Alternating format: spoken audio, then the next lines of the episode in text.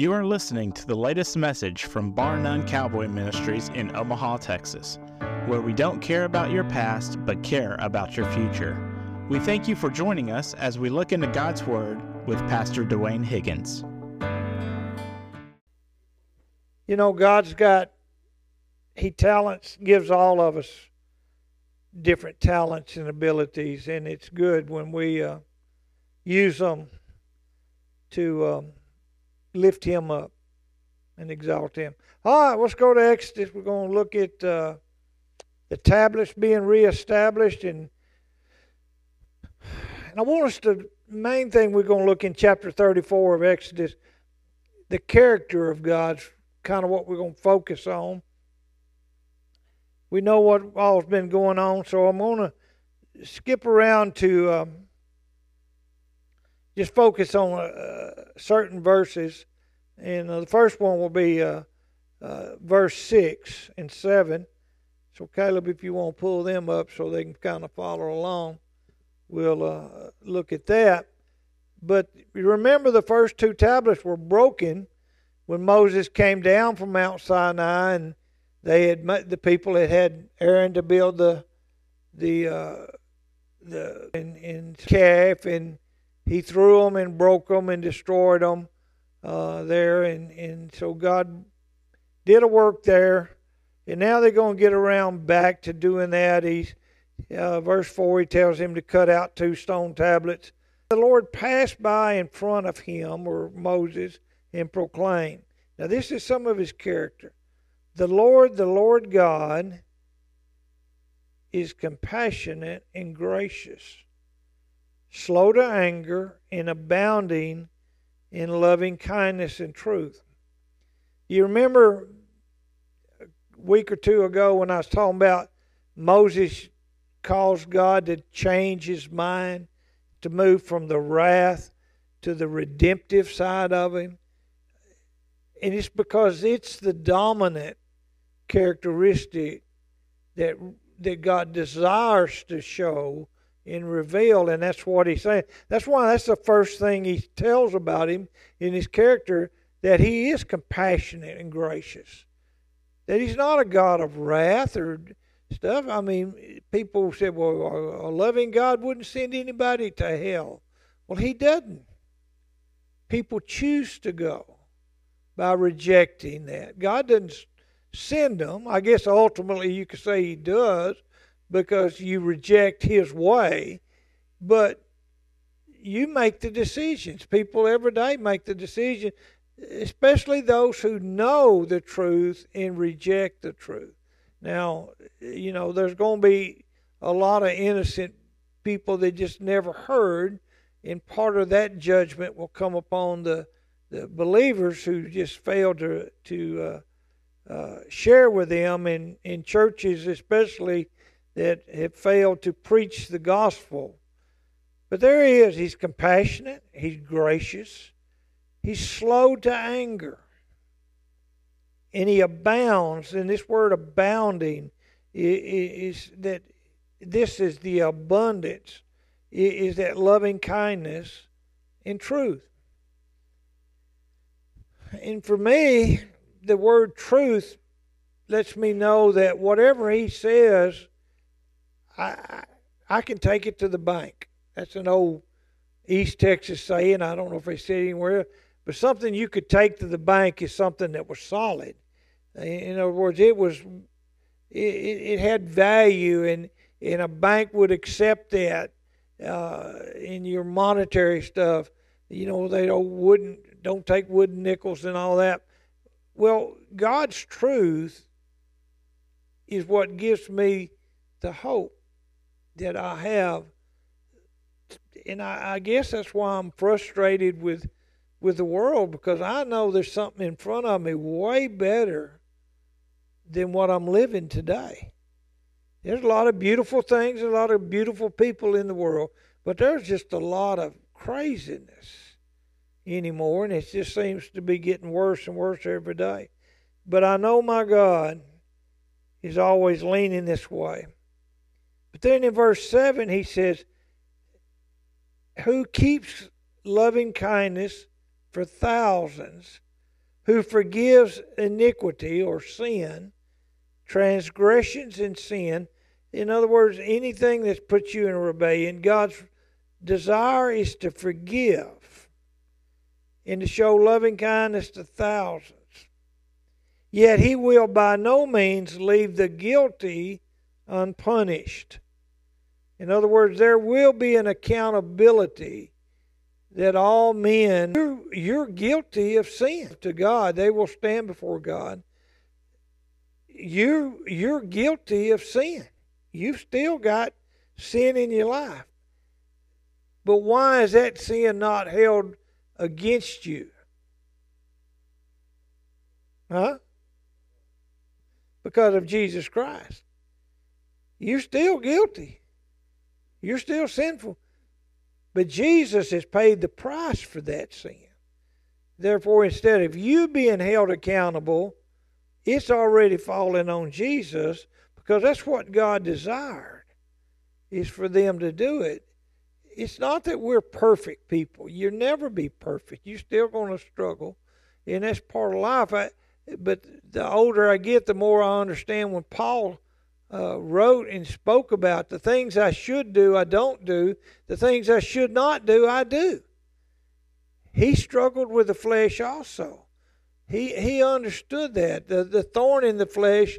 Uh, a lot of people debate about it. He never identified it, but my thought has always been that that was some personal weakness that Paul had that bothered him because he wanted to be rid of it and I tend to think that God leaves us with with uh, one of those there to remind us that we are weak. Because he told Paul, he says, through your weakness, my strength is made perfect. Now, we shouldn't relish in that idea of, of being weak, but we should also neither let that destroy our walk with God but understand that uh,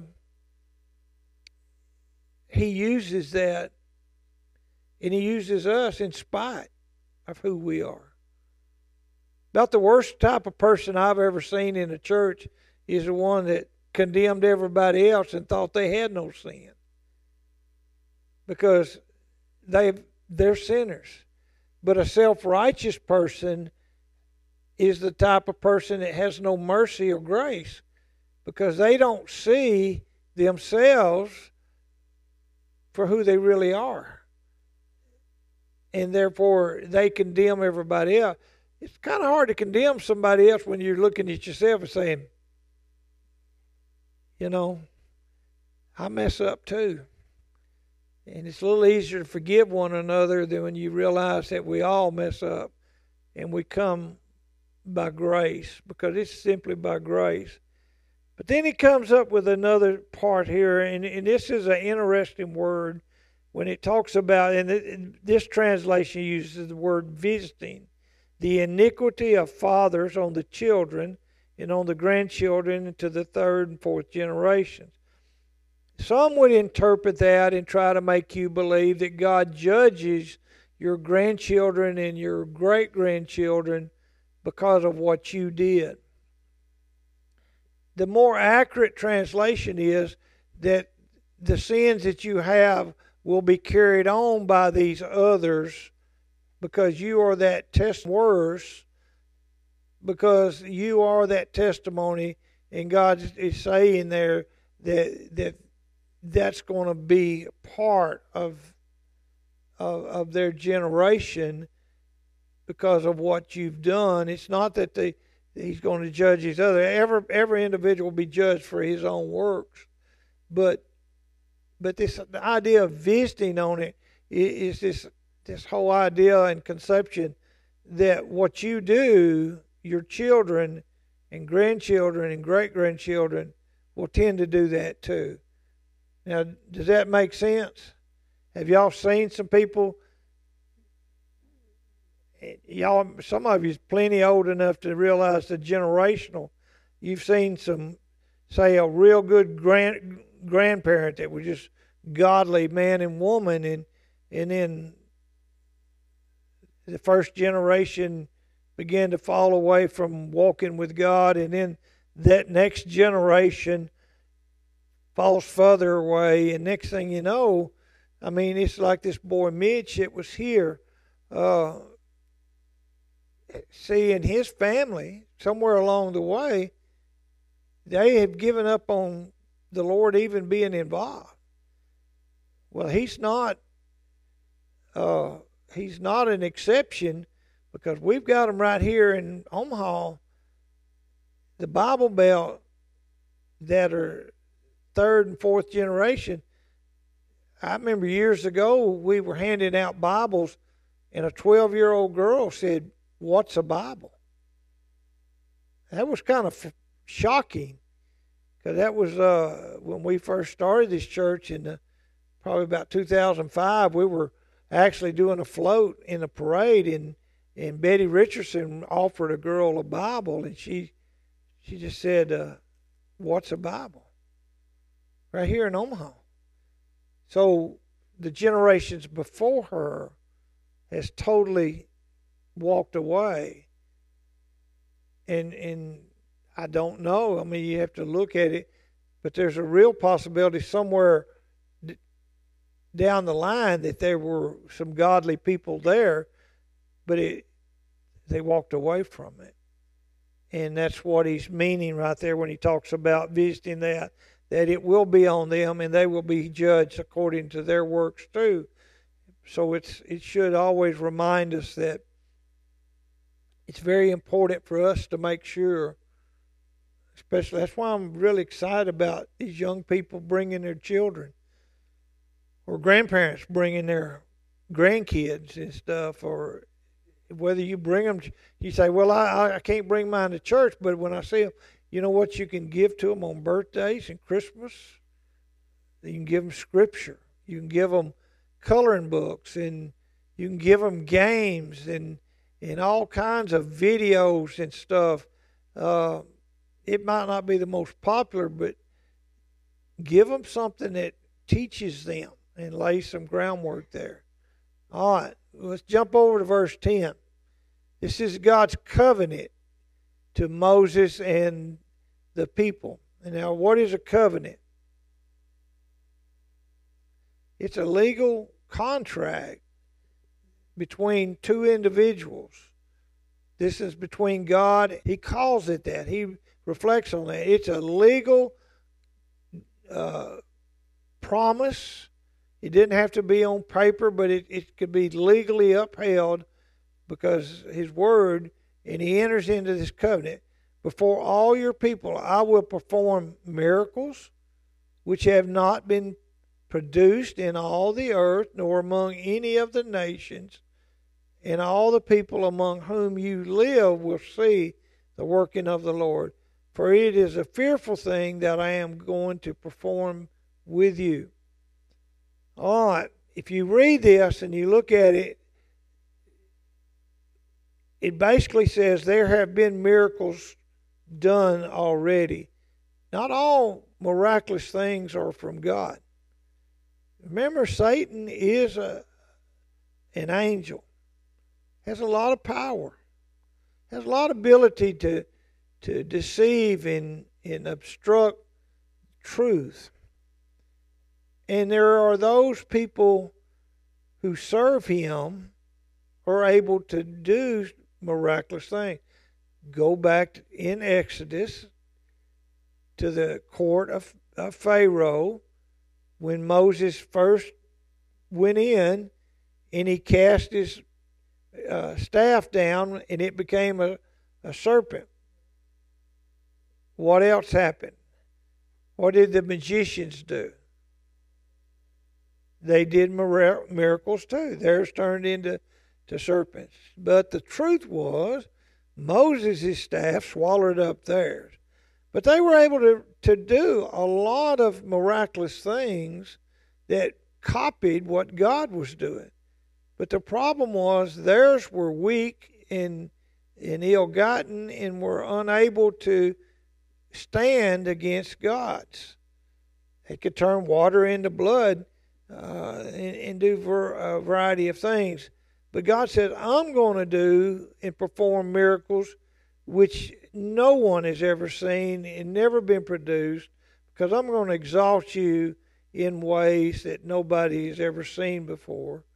So he's promising them that in the very future that he's going to show things about himself that no one's ever seen before.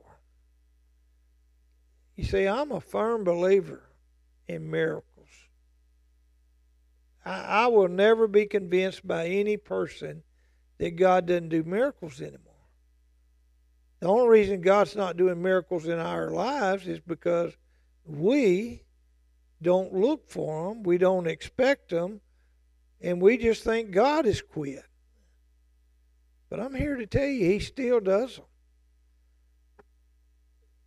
There's one thing Jesus always told when He did miracles in the New Testament, especially the healing and stuff. He said, By your what? An F word.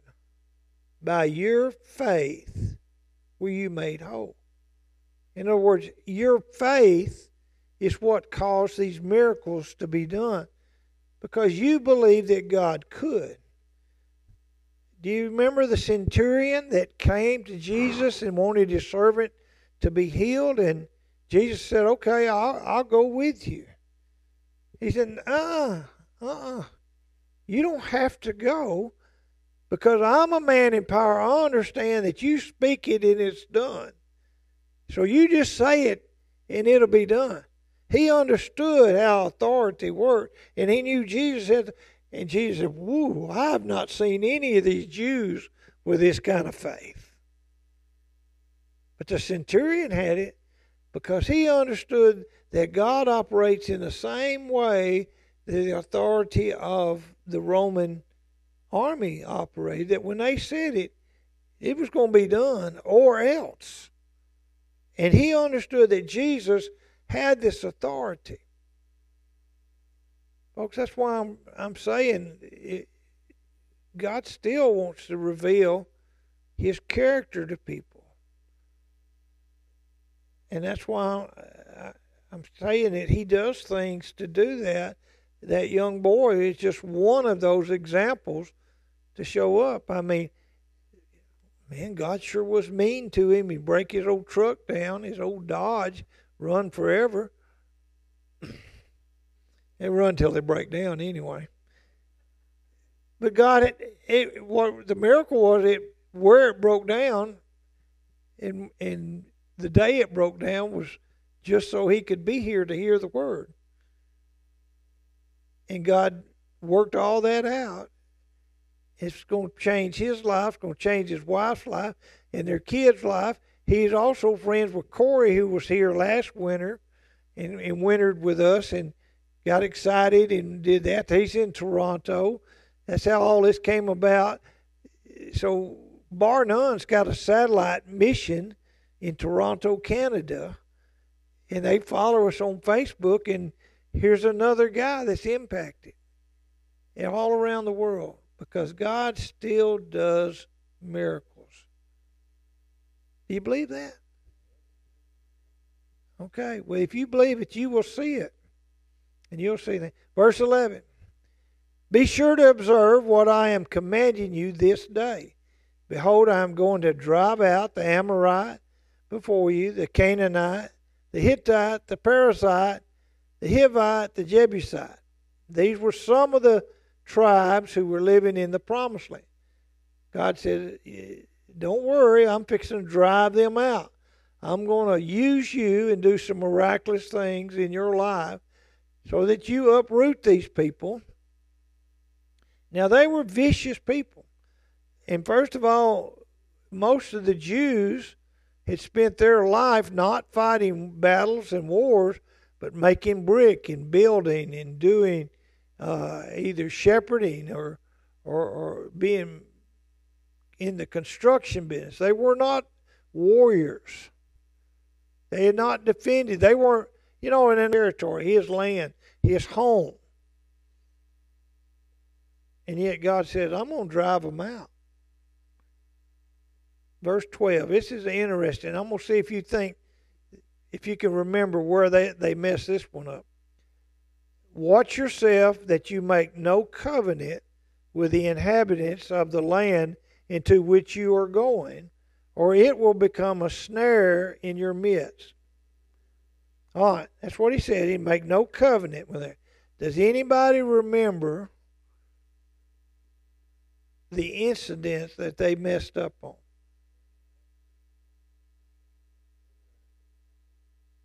All right, with Joshua, is they. All right, Travis is on there. Remember, they had defeated Jericho, they defeated Ai, and and these guys were watching, and they knew that they would be coming down the line. So they dressed up in old clothes, old shoes, even the feed and stuff, food that they put on the donkeys was old and molded. Their bread was old and molded. And they want to come and they said, We've traveled a long distance and we've heard of the great glory of your God and the victories, and we want a covenant. Joshua's mistake was he took them for their word, and he thought they were from way distant. Land. Had no idea there's good and bad here. Joshua made a covenant with them, and he honored that relationship. He honored that tree, even though they had deceived him. So he's very honorable. But that people group has been a, a thorn in their flesh ever since. And that's why there's still today this debate over the Palestinian territory, because that carries on from them messing up right here. Ongoing. We'll be there from now. People say, well, it's a Palestinian state. No, it's not. This land was given to, to the Hebrews in the time of Moses, and it, they were to be ran out, destroyed, and, and taken away. And they didn't. Um, those of you who saw Queen Esther, you know that under Saul he was supposed to uh, kill uh, the uh, the the king from Amalek, and he didn't. And descendants later on would come to try to destroy all the Israelites under the Persian Empire and stuff because they were there. So they messed up on this one because God had warned them about this and they should have done a better job, but but they didn't. And they were deceived. See, Satan is always trying to make you believe the lie. He he he does things in ways to deceive you. And and uh, Peter wrote in his letters to test and try the spirits. In other words, look and try them and find out their purpose. And don't just take them because the, the, the worst thing that happens to an honest man is he thinks everybody else is as honest as he is. And Joshua was very honest, very honorable. Uh, his word was going to be his bond. And that great characteristic ends up coming back to bite him because he thought the rest of them would be the same way. And, and that can be happen to Christians because somebody, some of them, oh yeah, I'm a Christian, I'm a Christian, I'll do this or that. You better find out what their definition of Christian is and what they believe about Scripture. I went to a Gideon deal last night and they invited all the preachers from all the churches in the area. And um,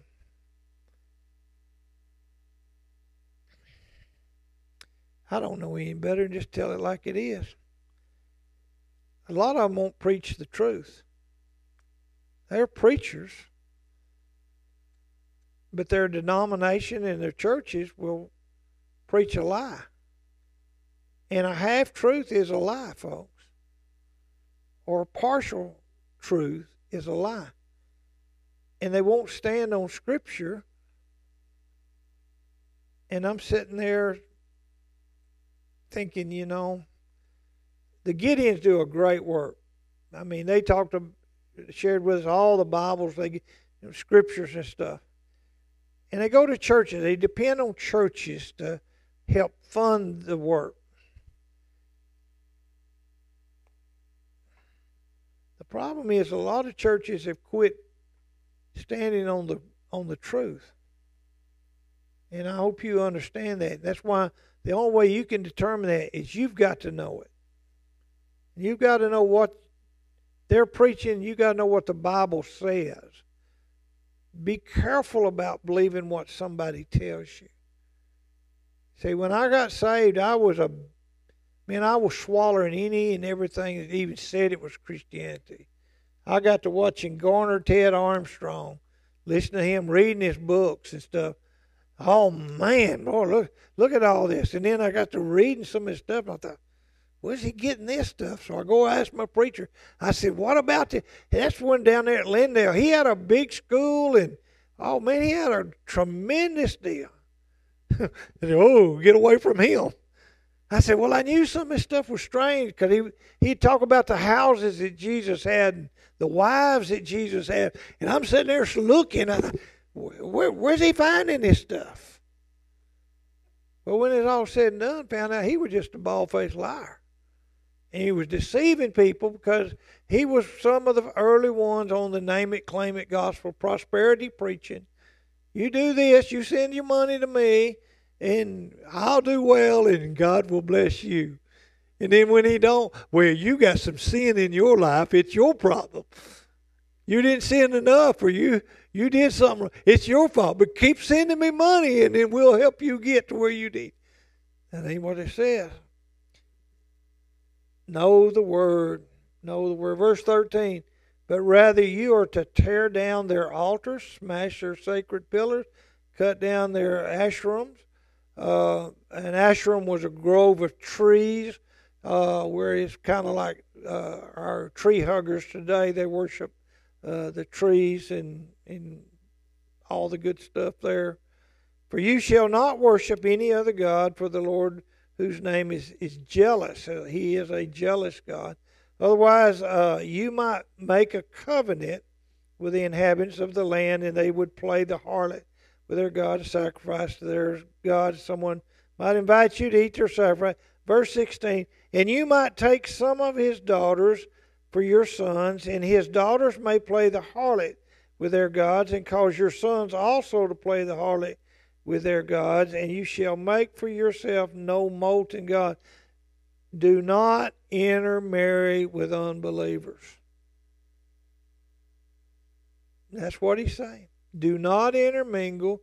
Do not dwell with them because they will change your lives and they will pull you away. And that's hard because in a society today, we think we we've got this idea we can change people. Let me tell you the truth of the matter. It most people's faith is not strong enough to change them. They will change you. Now that's the reality, especially in young people. And so if you've got a young person that's dating somebody and they're of a different faith or no faith at all, you need to warn them of what's coming in front of them. It's not that it can't work. My wife married a heathen, and luckily for her, God saved him, but she shouldn't have married me. You shouldn't have. But luckily for you, God saved me. And now I'm the best thing that ever happened to you. But uh, but really and truly, uh, it, it's a dangerous thing to do because the influence they have. There again, look and see what history says in Scripture when they did not drive them out. They did not tear down all their altars. When they tried to rebel and hold on to various things, it brought destruction to the Israelites. It's still there today. Uh, and they still fight and torment over this. Uh, right now, there is a big revolt because the Orthodox Jewish people have gotten power over the parliament, and they're trying to go back to Jewish law, which is very strict and very scriptural based. And the worldly people are saying, uh uh we don't want this. Because it's going to affect the way they deal with homosexuals, it's going to affect the way they marry, it's going to affect with all their different relationships. But I see it as God bringing the the Jewish people back to Himself. Is why that's why I'm saying we're getting close to the end. Is you're seeing the the the Jewish law and the Orthodox rising up now being in power, and therefore they're changing some of the things to cause the nation to come under Scripture and stuff. So it's going to be some interesting days in front of us.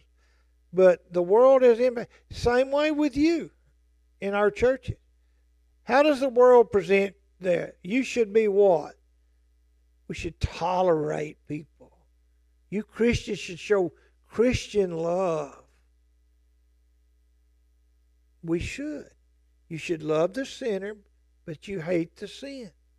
Don't ever don't ever give in and support that because what you're doing is telling them what they're doing is okay.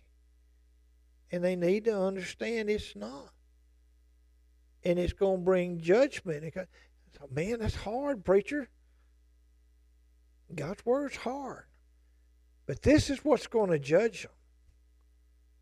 This guy, this God right here is what's going to, who's going to judge them, and He's going to judge them based upon what He's put in this book. And that's why I say it's important for us to know this book, know the character of God, and know that people are going to be held accountable to this. And sure, they can make whatever decision they want. I, I, I can love homosexuals, but I hate their sin. I love y'all. I hate your sin. But we've all sinned. But I can learn to love you but I, I promise you, if a, a, a guy that's a serial killer comes in here and gets saved, I'm all right with him. But I don't want him to keep practicing his sin.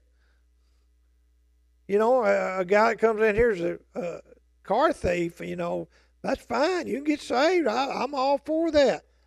But I don't want you to keep practicing what you're doing. You'll be wanting to steal mine.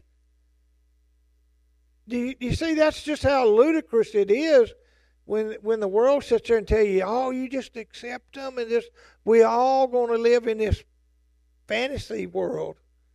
No, we're not. God is a segregation. He uh, a segreg. Anyway, God segregates. Right. He is not an inclusionist. He gonna separate the goats from the sheep, and he's gonna put a great void between them. and, and that's why you're not going to be very well liked. So be careful. Verse 18 You shall observe the feast of unleavened bread. The first one, that's the Passover. For seven days you are not to eat unleavened bread as I commanded you.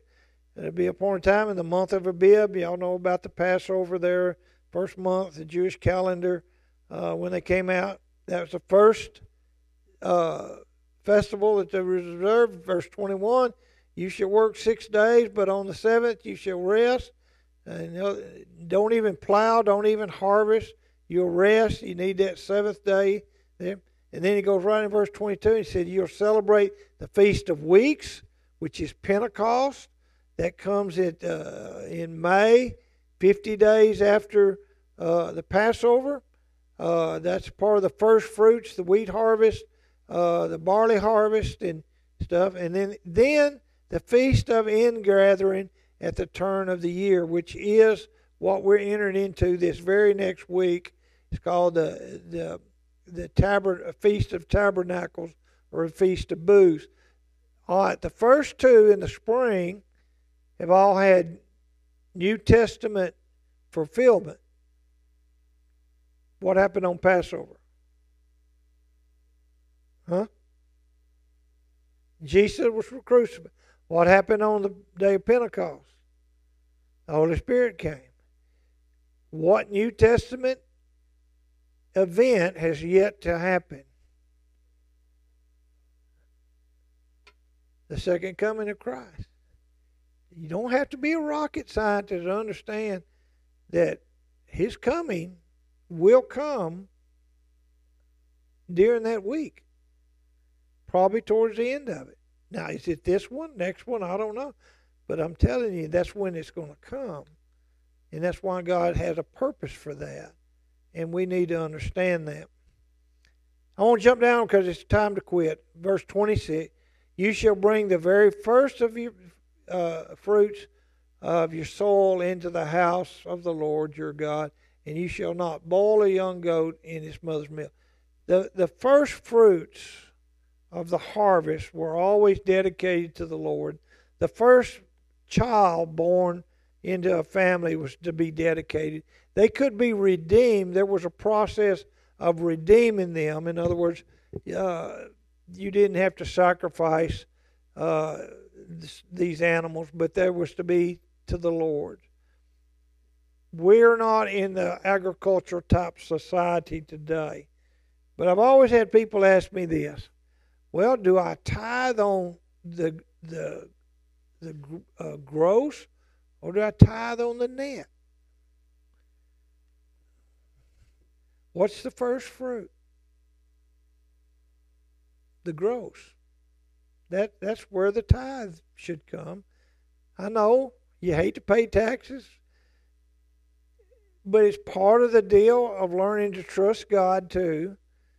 That you pay your tithe only as a first fruit, and then let God work. There again, people don't believe God can take care of their finances. He can take them to heaven. He can heal the sick, and he can do but he can't take care of my billfold or my checking account. He can. But now you may have to make some adjustments. You may what he does. And uh, I've got experience after experience of where he did things that I couldn't explain, provided for things. Sometimes it wasn't provide for money, but I know of a couple vehicles he put me in way cheaper than the going price. But just time and time again, and then I look at what he's done through the years, and and uh, I've never made a lot of money, and uh, you know, preaching at churches. Uh, my wife always got on me. She said, "You never bargain on them." I said, "Well, whatever they won't pay me, what we're to live off of." And we have, but God's blessed us. I hadn't missed a meal. People worry about this three dollars on that. God blesses it. Y'all just don't know. It's, a, multiple things. Some people put in a little extra to cover for some. But I'm always amazed at the different things that are provided and the food that's there, and it all works out. I mean, I always have enough money to buy food, and I've always had enough money to buy other things. I paid for this big thousand gallon propane tank out of food money we get cash given to us. I I don't buy meat anymore because I don't have to, but I pay for the processing out of that three dollars. I don't I don't know. I'm sitting on a pretty good chunk of change in there. Of course, October fifth. Melinda's not here, so y'all know what's going to happen on October 5th. At least one of them's going to quit breathing and go to being hamburger. Well, Melinda, you know what's going to happen. Uh, But uh, the hamburger you ate tonight. But God keeps providing and doing stuff. People bring okra, and we got some. We got a bunch of okra we're gonna be eating on this year, and stuff. The fish. We fed 230 or 40 people in um, in May. From men bringing fish and a few women, but and then we turn around and fed y'all 30 pounds of fish, or they y'all ate 30 pounds of fish while I was gone. And we still got a few bags left in there because God blessed it, and it was always enough. And, uh, and He's going to continue to do that. I can't explain it other than it's just a God thing. But uh, He blesses us. We got a deep freeze full of food right now, ready to be eaten, and uh, and we do well. When it gets tight, when you eat straight beans and cornbread, you'll know. You'll know when it gets tight. Uh, there'll be chicken noodle soup with very little chicken in it. We had a hundred chickens given to us here a while back. Y'all ate those. But see, God just provides for people. And you'll just be amazed if you'll trust Him. Because He's still there. And that's His character. Father, we do love you. We thank you. We don't always understand you. Because that's part of the challenge is learning to grow in our love and our relationship with you and and just learning who you are that you prefer compassion and forgiveness, but you will judge, you will discipline those that you love, and you'll never be taken for granted. You'll never be deceived, but you'll always present truth. And I pray that we hold on to that and we learn who you are and we apply that to our life. Now be with us this week as we go out traveling tomorrow and bless us on that trip, give us safety, but also allow us to impact some people's lives. And I ask it all in Jesus' name. Amen. Thank y'all for being who you are.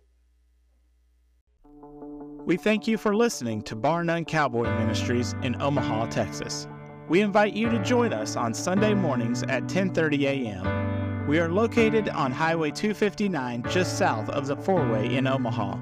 You may also find us on Facebook or the web at barnonecowboyministries.com, a place where we don't care about your past, but care about your future.